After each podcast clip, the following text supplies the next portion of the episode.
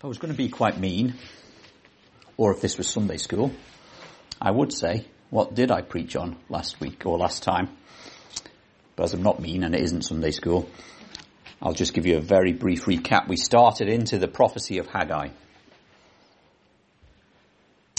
And we looked at the first few verses and a word stood out to me as I was meditating upon this and as I was preparing, and that word was time. So we looked at the word time. It was the people's time. The people said, is it time? It's not time to build the Lord's house. Then the Lord said, and that was the second point, it was the Lord's time. The Lord said, it is time. But we know now is the Lord's time. It is always the Lord's time now. Not when we're ready, when the Lord is ready. And then we looked lastly at the temple time. The time for the temple to be built. And the time for the temple to be no more. Because we don't need the temple anymore. It is finished, was his cry. Veil of the temple was rent in two. The, the, purpose of the temple was gone. The one word as I was preparing for this, or a little phrase, but the one word that we're going to take, that stood out to me this time was consider. It's given to us twice in, in, in verses 5 and 7, and if something is repeated, it is repeated for a purpose. We do not have vain repetition in the scriptures. We have deliberate repetition for emphasis, for purpose. Consider your ways. But when we spoke last time, we read through the whole of the, the prophecies, two chapters, so we read it all in two parts. The reason to, for doing that was to put our text into its context. What did it mean for the people to be not building the temple? Why was the time important? But then we saw the purpose of the book and the prophecy, what it meant. We're also going to put our, con- our, our text into its context again, even within this passage. So even though our text might be consider your ways, that needs to have its own context. So before we consider our ways, which is our second point, our first point must always be to consider the speaker. And then the natural conclusion from considering our ways is to consider the consequences. And we'll have this in verses 1 through to 11, or really even from verses 4 and 5 through to 11. Whenever you're sort of starting out and planning things, some, somebody very helpfully once said, and i am I'm misquoting here, but you get the gist of it, that there are five wise guides. Who, what, where, when and why. So whenever you start to plan something, that's a good basis. Who are we talking about? What is the purpose? Where is it? When was it? Why did it happen? So if you have those thoughts in the back of your mind as we go through this, we will touch on some of those briefly just as an inter, uh, interweave within our, our three points today. So our text within its context is to consider our ways.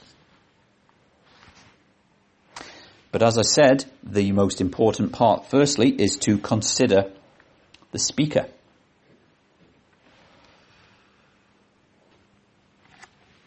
So who then is the speaker? Verse 5 and verse 7 will tell us. Now therefore, thus saith the Lord of hosts, consider your ways. Verse 7, Thus saith the Lord of hosts, consider your ways. So even with a, a, a very brief, thoughtful look at those two verses, we can see the order and the importance, can't we? Is it important to consider our ways? Yes. It's so important that the Lord has spoken it.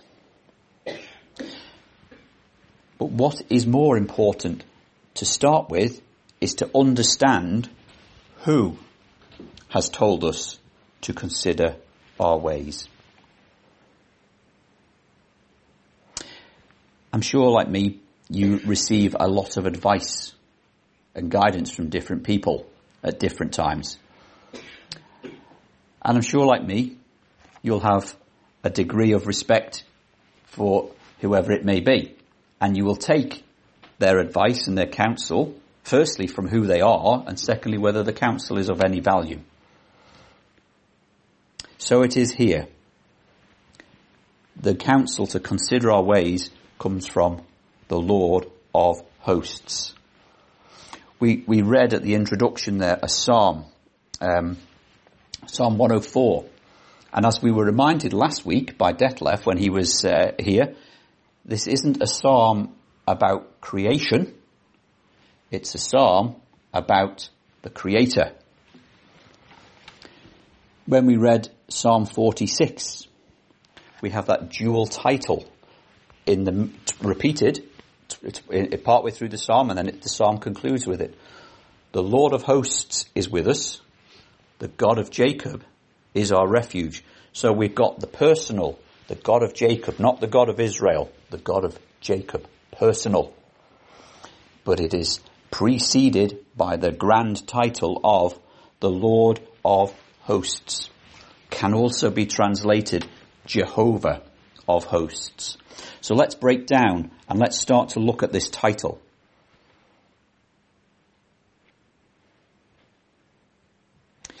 As I said at the start, those five guides, who, what, where, when and why. Who. This is why we study the scriptures. It is about Him. Who are we speaking? The Lord of hosts. And that title is repeated, repeated, repeated throughout the two chapters. So, regardless of the title of the book, the, the who is clearly the Lord of hosts. He is Jehovah. Now Jehovah can be translated into I am that I am. How, how, how can you describe the indescribable? How can you measure the immeasurable, the infinite? I am that I am. That tells us that he is self-existent. Now, can any one of us exist on our own, in our own strength? No. The very breath that we breathe is given to us. The very air that we have in the system is given to us. The sunshine, the rain, He created them. He was not created. He is eternal. He is infinite. He is self-existent. That, that phrase needs some serious consideration. It needs time to sit and to think. What does that actually mean? How can he be self-existent? How, how is that even possible? And you see now how we're beginning to get a picture of who is speaking the self-existent one, the one who is beyond creation, the one who is beyond measure. Jehovah, I am that I am. But that's not the full title it's given, is it? It's Jehovah of hosts. And again, what do we mean by hosts? And if you start to look into this, you'll find that there are different opinions. And then what all of the, the people will say is, and we agree with them all. The angelic host. He is the God, he is Jehovah above the angelic host. We are blessed here, aren't we, with the dark sky status. So on a clear night we can see the stars. We can see the heavenly host. We can see the stars that he has created. Jehovah of hosts. All of creation is his. There are the hosts of the nations, all the people of this world. He is in charge. He is in control. He is the God of the people. And then there's the military hosts, the armies of this world. The strength that they possess is given to them by Jehovah. Do you see again something of what this title means? The Lord of hosts the Lord of hosts. It's, it, it's beyond measure in many respects, and I'm doing my best to just position that so that you can see to some extent a self-existent God, a God who is in control, who is above all of creation, the angelic hosts, the stars, all of this world, all of the people, all of the power and, and strength of this world is subject to him. And suppose one of the reasons I, I enjoy Psalm 46 so much is because we have this magnitude, this grandeur, and then immediately we come down to the God of Jacob, and he is our God in a very personal sense.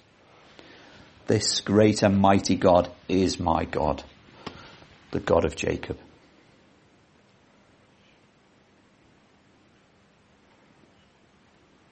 So consider the speaker. But if we backtrack to verse 3, then came the word of the Lord by Haggai the prophet, saying, even there, we're given clarity. Haggai was the mouthpiece. Haggai spoke the words. They were not his words. He was just simply God's instrument. The word of the Lord by Haggai. So, even though we have, who is this man, Haggai, we are deliberately not told anything of him. We are told about the ancestry of uh, Joshua and Zerubbabel, but we know nothing of the ancestry of Haggai. And that's followed up as well if you're putting Haggai into his context with Zechariah, who is a, a contemporary prophet, and also with the, um, the, the, the, the book of Ezra. Even there, we just have the name of Haggai. No other detail. We know nothing more. He was not important. The message was important. The speaker was important. Consider the speaker. But then, what does the speaker say?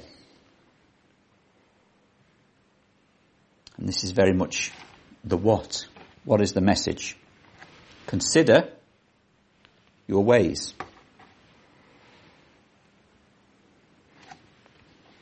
Verse 6.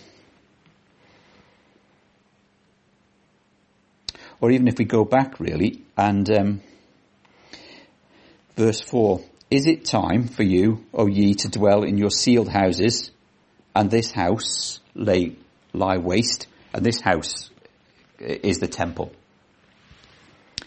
Is it time for you to live in your houses while the temple, God's house, lies waste? Consider your ways. And verse 6 is very helpful in that it lists some actions and some reactions, for want of a better phrase.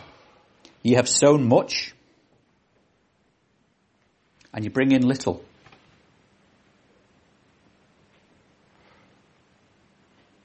You eat, but you have not enough. You drink, but you're not filled with drink.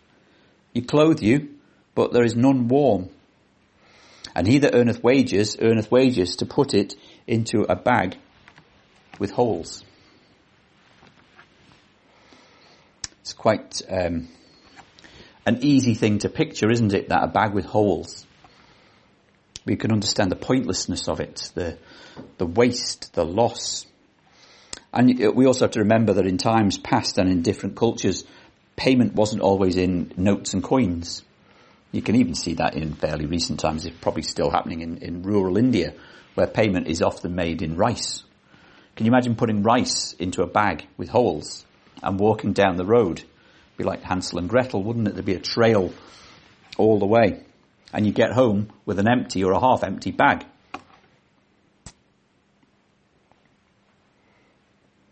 So earning, that was a good thing. They should have been working. They should have been industrious. They should have been prosperous. But they weren't reaping the benefits from it. Sowing much was a good thing. They should have been harvesting the land. They should have been preparing the land and sowing and then reaping the benefits. But they were bringing in little. They were doing some good things. Now, to help me as I've been re- uh, preparing for this, I've, I've, got a little book by Michael Bentley on, on the Haggai and Zechariah. And I'm, I'm going to share three quotes today f- from um, Michael Bentley. The first one is, we can be sure some of the people must have had a conscience about the sad state of affairs. But we can be certain too that, like us, they rationalized their way out of their dilemma. So some of them will have obviously been aware of what they were doing and we'll just backtrack and cover that a little bit more. They had nice houses. The temple of the Lord was in ruins. Is that right? Where did they worship? Could they worship? What did the other nations do for their worship? Did they have better temples than God's own people?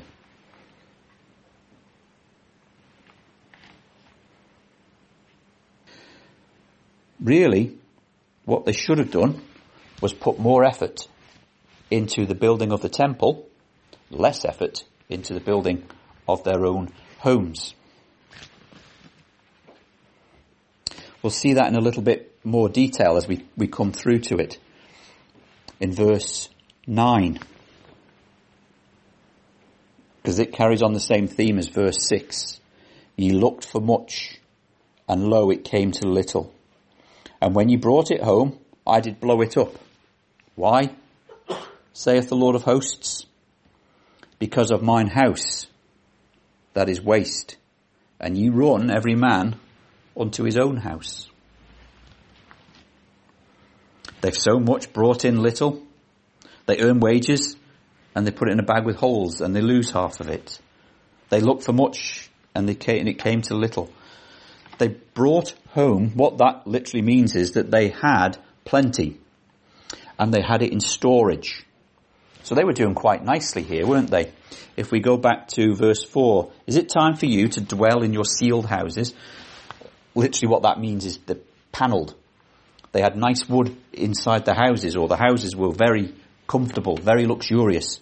They've gone way beyond the, pay, the state of necessity, and now we're in a state of luxury. They had stores, they had provisions aplenty. So what does the Lord say? You brought it home, built up your stores, I blew it up. I took it away. I destroyed it.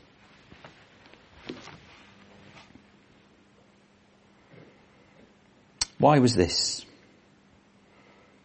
Because they had got their priorities wrong. Now, working is important. Earning wages is important. Making sensible provision is important. And that is not what they are being criticized for. It is because they neglected the more important things.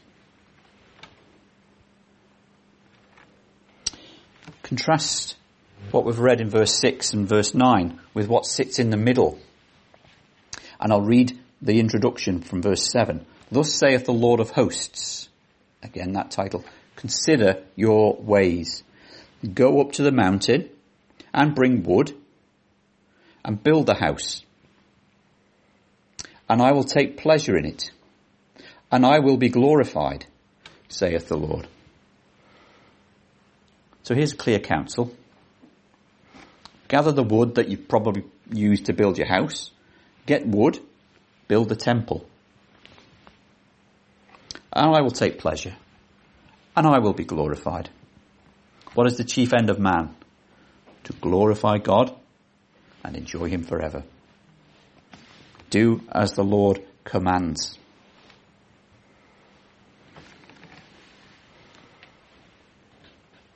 Blessings would follow. And blessings do follow when we're faithful to the Lord.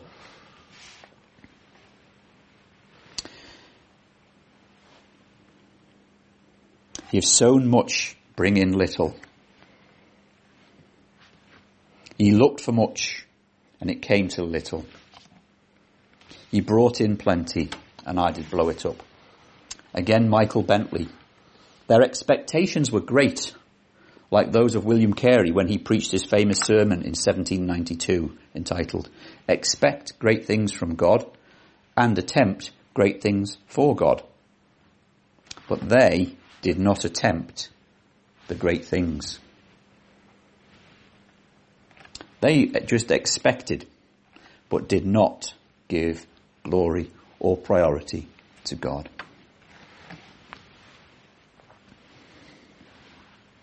Consider your ways. We can very, very easily take these examples, can't we? We don't live in um, Israel two and a half thousand years ago. We live in a completely different time, a completely different country, a completely different life. The basic principles are the same though, aren't they? Consider our ways. We sow much. Not literally going and planting in the garden or in fields, but we have work to do. We have practical labour. We have secular employment to do. Do we give that priority? Do we eat and drink and not be satisfied? Do we earn wages? This is a very interesting one. Do we earn wages and put it in a bag of holes? Do we waste our resources? Well, we can very clearly say yes to we sow much and bring in little. We earn wages and we put it in a bag with holes. We're all guilty of these things. But even on a spiritual level, do we sow much? Do we sow much? Regardless of whether we bring in little, do we sow at all? What do we do for the Lord? If we were there now, and uh, obviously accepting that he would change the phrases, and, and if he was here now and challenge us on, on different points, but the principle is the same. What have you done to glorify my name? Do we prioritize other things? Are we negligent in the works of the Lord? Consider your ways. Consider the speaker, the Lord of hosts, and imagine this great infinite being speaking directly to you. Consider, consider your ways. Now, we will come to this, God willing, in, in days to come. But if you carry on, if we'd have carried on a bit further in our reading, we would see the considering by Zerubbabel and Joshua and the repentance, the almost instant repentance once that challenge had come?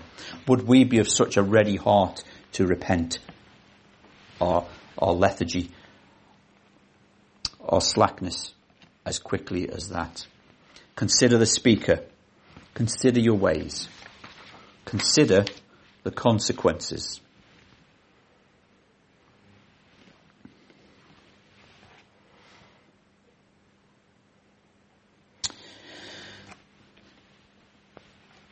What's very helpful about this situation is we get the full picture.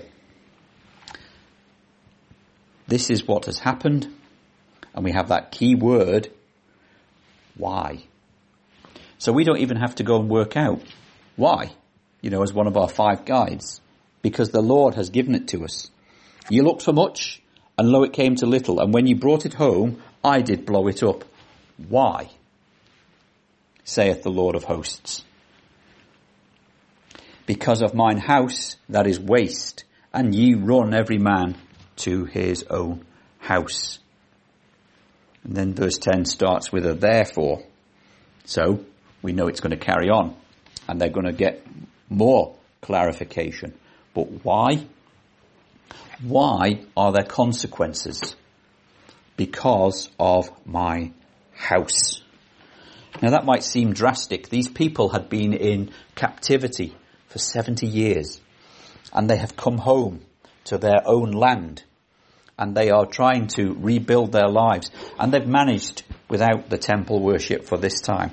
They can manage a bit longer. They need to build the houses. They need to farm the land, cultivate the land again. So why is the Lord being so harsh on them?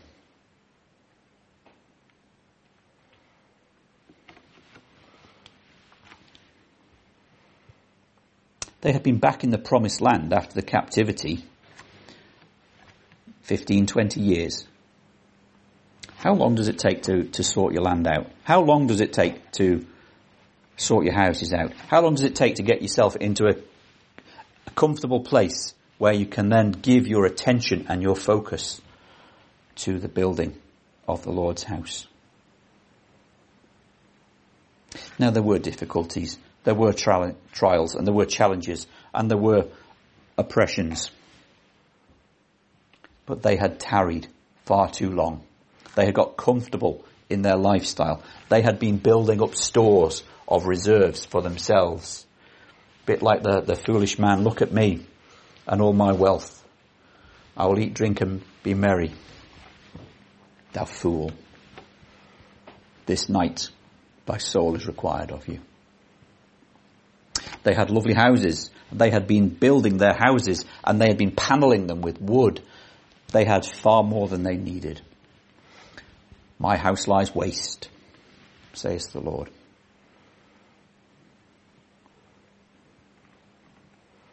So they had plenty of time to recover. They had been back in their own land. They were home, the home of the temple. They should have been building the temple. And they had been back. Plenty of time. Therefore, my house is ruined. Therefore, the heaven over you is stayed from dew, and the earth is stayed from her fruit. I called for a drought upon the land, and upon the mountains, and upon the corn, and upon the new wine, and upon the oil, and upon that which the ground bringeth forth, and upon men, and upon cattle, and upon all the labour of the hands. Now, we could have just summarized that by called upon a drought upon the land. And that would have sufficed, wouldn't it? We get the picture. But no, I'm going to make sure you get the picture. There was a drought upon the land, which the Lord says, I called, and upon the mountains. So even the snow, in effect, would not have been falling as it were and melting and snow melt, watering the land. So the corn, the wine, the oil, the ground, the men and the cattle, as a result of the crops failing, the men and the cattle would have struggled and the labour of their hands would have failed because there was no goodness in the ground. Why? I called a drought. Why? Because of my house. So the consequences of their actions are very clear. They had took care of themselves ahead of the Lord they had built themselves up to a nice comfortable position to the neglect of the Lord. You have plenty, I will take it. Why? Because you have neglected me.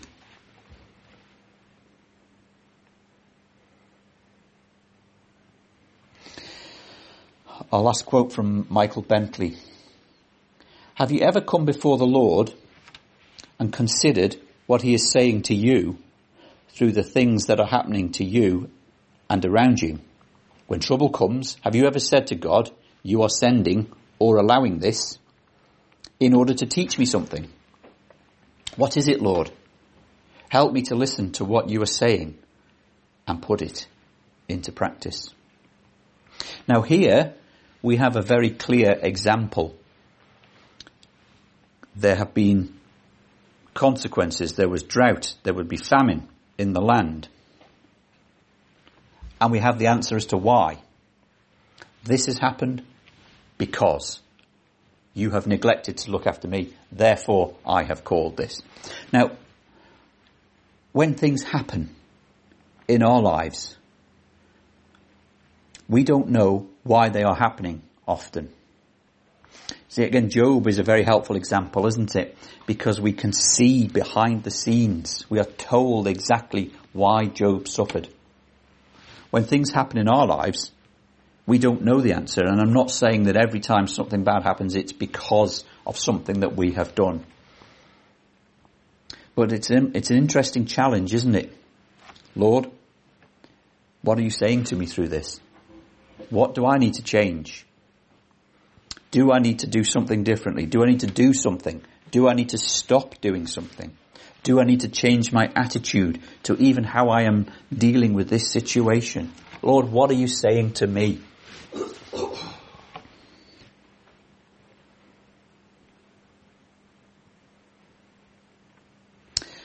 Very powerful challenge. There are consequences.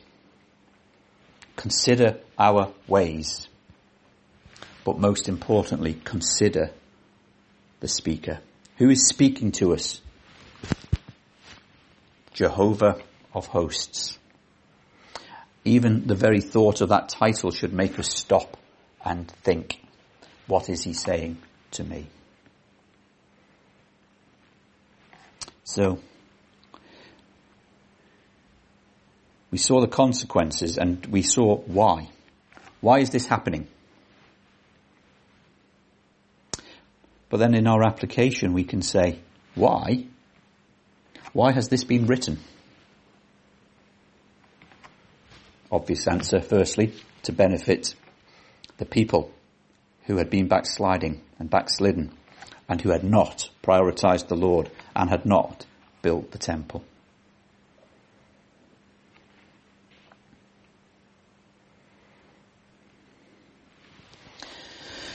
So what we need to do is to say, why has this been written for us? And it's a challenge, isn't it? To think about what we have done or what we do and what we are going to do. Do we need to repent of our actions? Do we need to consider what we are doing? Do we need to change what we are doing? But mostly we will need to confess before the Lord our shortcomings. Even uh, very helpfully to, to quote just a hymn, Lord, it is my chief complaint that my love is cold and faint, yet I love thee and adore, oh for grace to love thee more. Isn't that so often the case with us? And isn't that often the primary fault or failing or sin in our lives? Lord, it is my chief complaint that my love is cold and faint we have left our first love. The bride in the Song of Solomon didn't answer the door and he withdrew himself and then she realized, my beloved is gone. So often with ourselves, repent of our wrongdoing, our wrong priorities.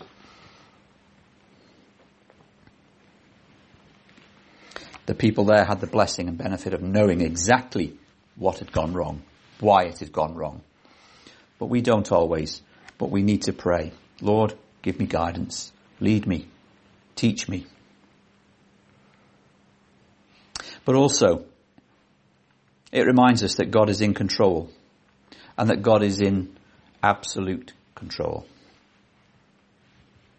You did this, therefore the heaven over you is stayed from its due. And I call the drought. He controls the elements. He stops the rain. He sends the rain. He does as he sees fit. This call to repentance Repent before the great and mighty God, the creator of the world. The one who sent his son into the world to, to save us from our sins. Repent. Ask for forgiveness. Come before the great and mighty God. If you haven't yet trusted in him as your Lord and Saviour, don't delay. We talked of time last time we spoke. Today is the appointed day. Now is the appointed time. The time is the Lord's. Repent now. Don't wait. Don't delay. Because he might say, he might send a, a drought, a famine of hearing in your own heart, as we read in, in, in Amos. Don't harden your heart. Don't delay. Don't wait. Come before the great and mighty God, the one who sends the rain, the one who opens our hearts, the one who gives us all the blessings, the one who has given us such clear counsel, the one who is the Lord of hosts. There is such an encouragement to follow for those who are faithful. And he promises, I will be with you. In your difficulties, I am there. I am with you.